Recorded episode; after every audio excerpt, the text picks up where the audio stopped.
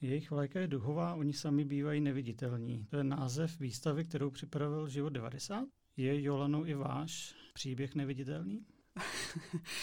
Já si myslím, že je to přesně ta klasická cesta od neviditelnosti k zviditelnění. Mně je 55, nebo bude mi za pár dnů 55. Proces coming outu jsem si prožívala v 89. roce. To bylo takové první jakoby zviditelnění vlastně pro mě samou a pro moji rodinu a nejbližší kamarády. Potom postupně to bylo v práci, až teda teďka k nějakému angažmá v neziskových organizacích, které jsou LGBT a, a zabývají se tady těmi tématy.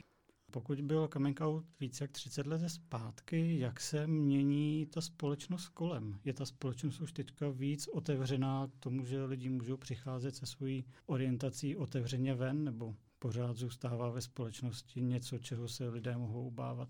Já si myslím, že jako celkově rozhodně je to lepší a otevřenější.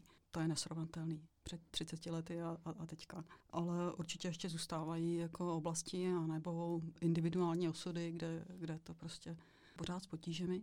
A myslím si, že teďka jakoby ta poslední doba, dejme tomu od roku 2008, jo, tak, tak jako, že, se, že se to zase jako, obzvlášť v zemích V4 nebo těch postkomunistických zemí, že se, že se zase jakoby je možné pozorovat ten trošku pohyb na zpátek. A týká se to i České republiky, protože naši politici jsou minimálně podle sociálních sítí a médií přátelé, ať z politiky v Maďarsku nebo v Polsku. Je možný sledovat ten trend i u nás, zhoršování situace? Hmm. Nebo nějakých budoucích rizik, které třeba můžou přijít právě tím, že se inspirujeme legislativou nebo kampaněmi? No, tak uh, v něčem jsme v rámci uh, té Vyšegrádské čtyřky uh, na tom řekla bych nejlépe, ale třeba poslední zpráva organizace ILGA, která monitoruje stav LGBT práv uh, v Evropě, tak my jsme třeba za Slovenskem, ale je to tím, protože oni sledují hodně i legislativu, tak u nás vlastně ten poslední zákon, který se přijímal, tak uh, byl zákon o registrovaném partnerství a to už je v roce 2006, už to je taky pár roku. A čekáme na manželství pro všechny, ale zatím ještě budeme čekat asi. Pojďme se podívat na vaši práci, protože vy jste se vlastně dostala k tomu, že pracujete v organizacích, které podporují LGBTI lidí. Můžete trošku představit vlastně, co je teďka ta náplň práce nebo i aktivity, kterými se věnujete? Já jako jsem v těch organizacích zapojená jako dobrovolník. Eh, moje práce to jakoby není, ta, která mě živí, ale pokud se týká toho obsahu, tak já se zabývám právě stárnutím LGBT eh, seniory, senior, eh, seniorkami. V roce 2012 jsem vlastně chtěla se, se tím tématem začít, začít zabývat po osobní zkušenosti a s umíráním maminky, kterou jsem doprovázela. A rozlížela jsem se po nějaké LGBT organizaci, která by to téma řešila. A tady v té době žádná nebyla. Takže jsem oslovila prout a přestože tam byli lidé, kteří jsou, dejme tomu, generaci mladší, tak a, a řešili v té době hlavně děti a, nebo adopci dětí v registrovaných párech, dělali semináře na školách, takže to všechno bylo zaměřené jakoby na tu mladší generaci, tak mě nabídli ten prostor a spolupráci a, a postupně se to rozvíjelo jako moc dobře a myslím si, že, že to téma jako uh, už teďka se stárnu, téma LGBT stárnutí se jako podařilo otevřít i ve spolupráci s dalšími organizacemi, jako byla na začátku společnost pro queer paměť, pak se přidal život 90, to byl jako výrazný krok dopředu. Prague Pride se tím zabývá, takže teď už z toho, z těch pramínků jednotlivých už je docela jako velký prout. Je to fajn. A jak probíhá stárnutí u LGBTI osob, nebo to, když jim třeba někdo z partnerství odejde? Tím, že u heterosexuálních párů nebo rodin se můžeme bavit o tom, že tam vlastně zůstává třeba ta rodina v jaké situaci, pokud i třeba z nějakého právního hlediska tam nejsou ty podmínky stejné pro to, když umře partner nebo partnerka. A jak prožívají lidé nebo v jaké situaci vlastně žijí starší lidé?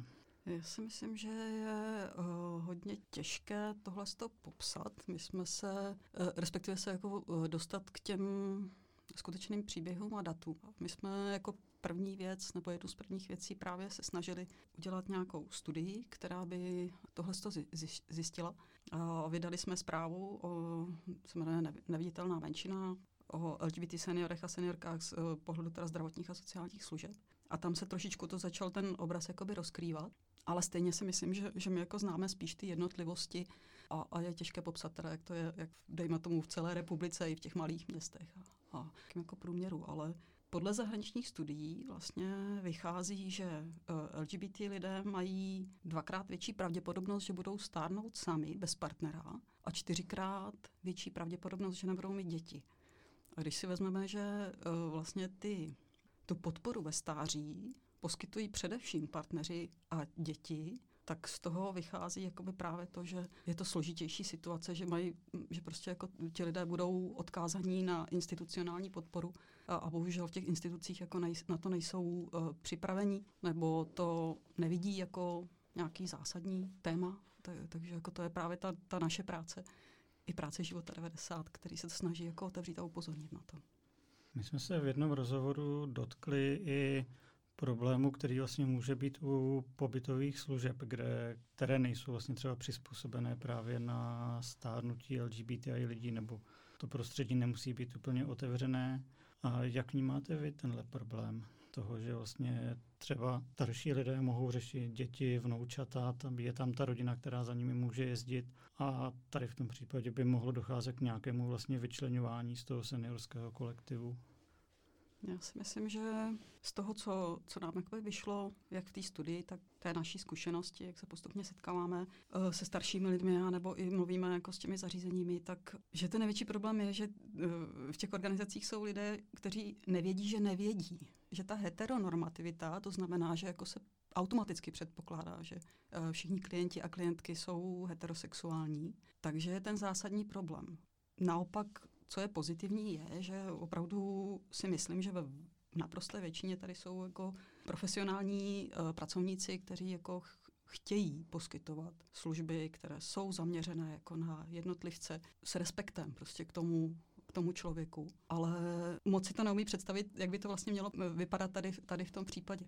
A hodně často se setkáváme taky s tím, že jako říkají, no a tak jaká jsou ta specifika těch eh, LGBT seniorů a seniorek. Že přeci každý potřebuje takový ty základní služby, jako umít, nakrmit a vlastně se to hodně týká i toho těla. Jakoby, to.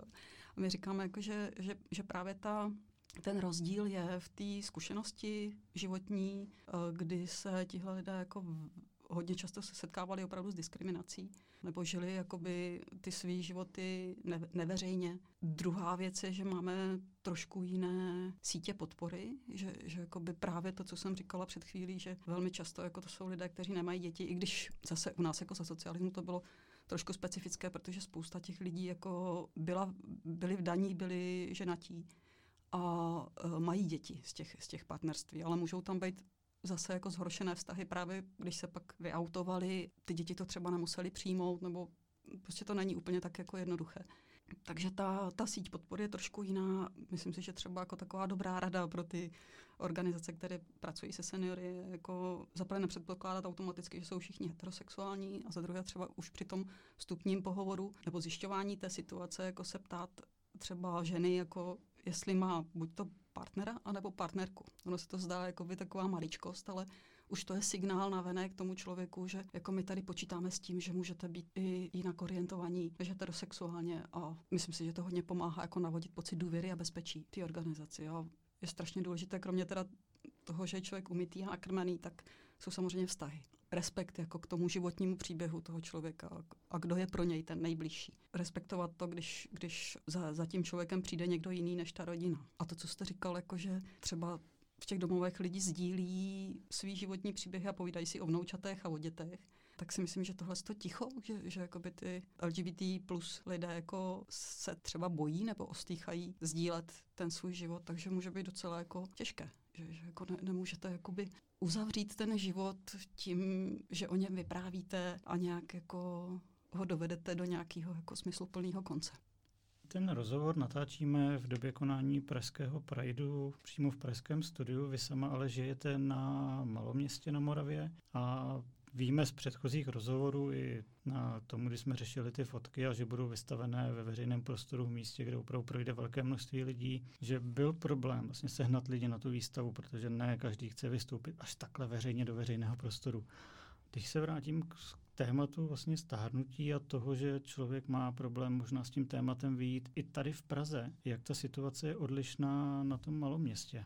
No tak já jsem, musím předeslat, že jsem taky nechtěla jako, být součástí té výstavy, ale ne kvůli tomu, že bych se bála vyjít do veřejného prostoru, ale spíš proto, že jsem jakoby na straně těch aktivistů, kteří jakoby se starají vlastně o to, aby se tady LGBT eh, plus starším lidem uh, žilo dobře.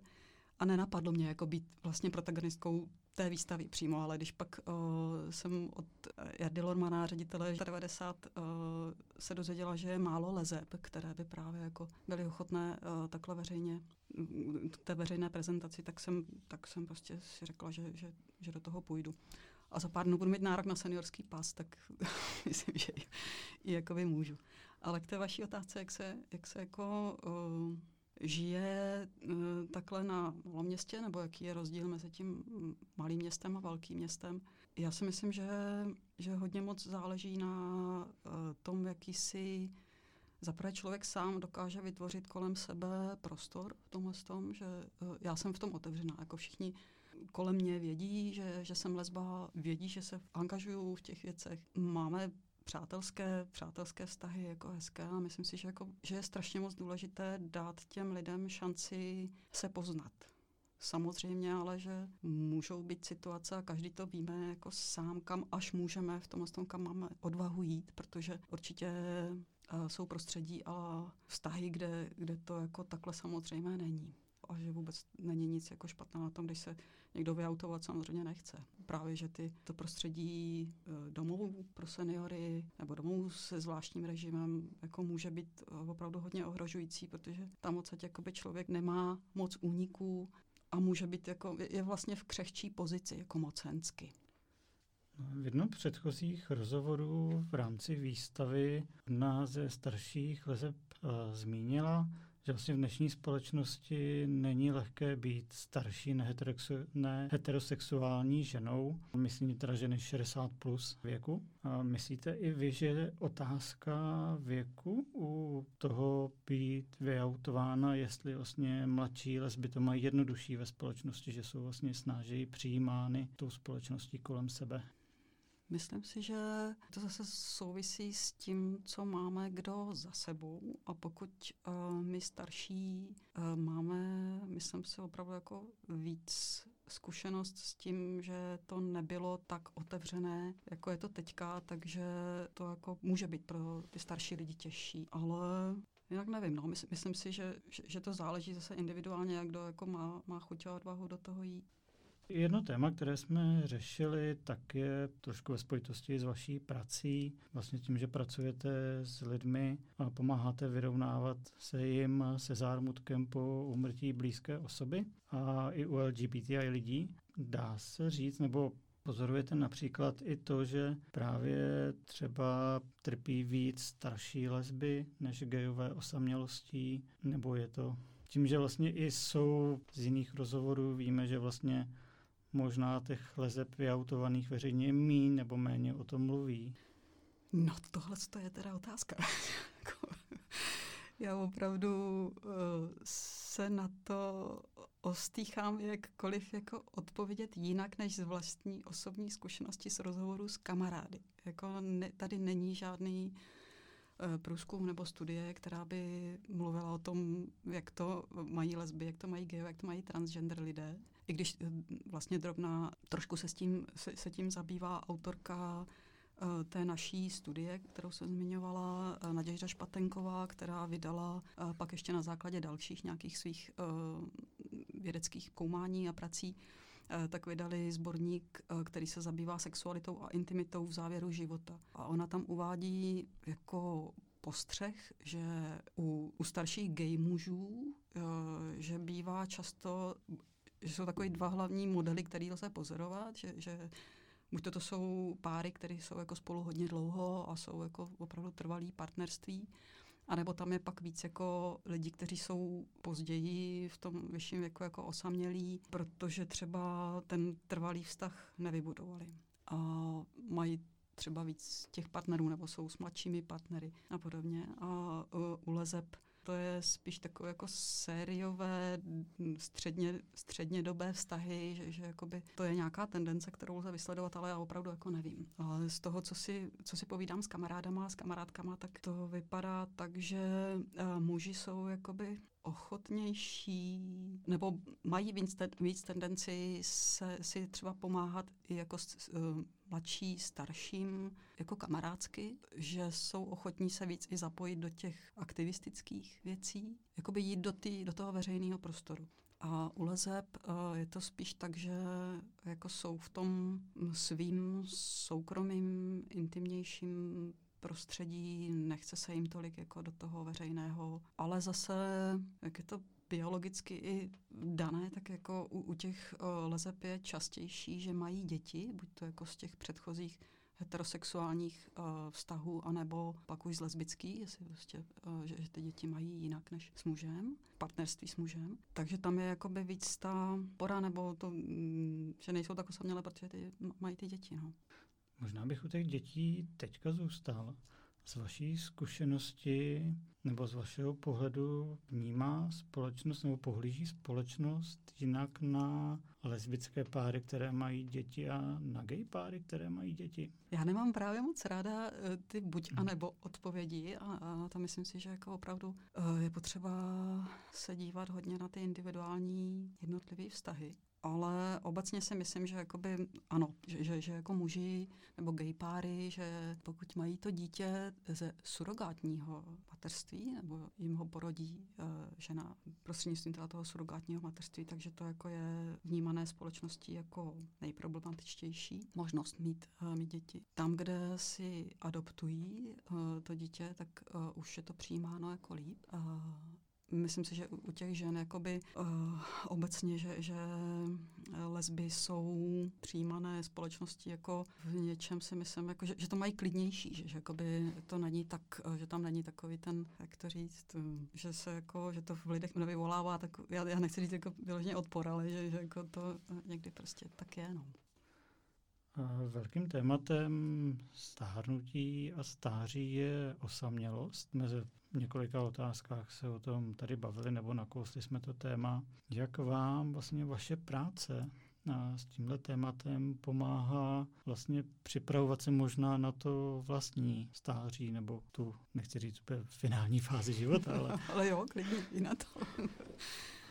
No tak já jsem to samozřejmě částečně začala dělat i, i kvůli tomu uh, jako, jako se, vlastní terapii, aby se člověk jako, se, se nějak jako na to připravil, ale trošku si, trošku si dělám i legraci, ale uh, myslím si, že, že jakoby ten uh, vědomý postoj k tomu, že stárneme, pokud máme to štěstí, že se, že se dožijeme stáří, tak jako přistupovat k tomu nějak aktivně a, a vědomě, že není nic proti ničemu, že prostě je to, je to fajn, že, že, to, že by to člověk neměl úplně od sebe odsouvat. A já jsem teďka momentálně jako už pět roků sama, nemám vlastní děti, ale mám kolem sebe děti jiné, jako už jako ze své původní rodiny, anebo uh, z jiných jako, uh, vztahů, nebo prostě se snažím mít, jakoby právě si vytvářet tu síť a ne, to, to není vědomí, to je jako prostě, jak tak normálně člověk jde životem, tak ty lidi potkává, ale snažím se mít jako hezký vztahy s těma lidma a, a udržovat tu blízkost a jako navzájem si pomáhat.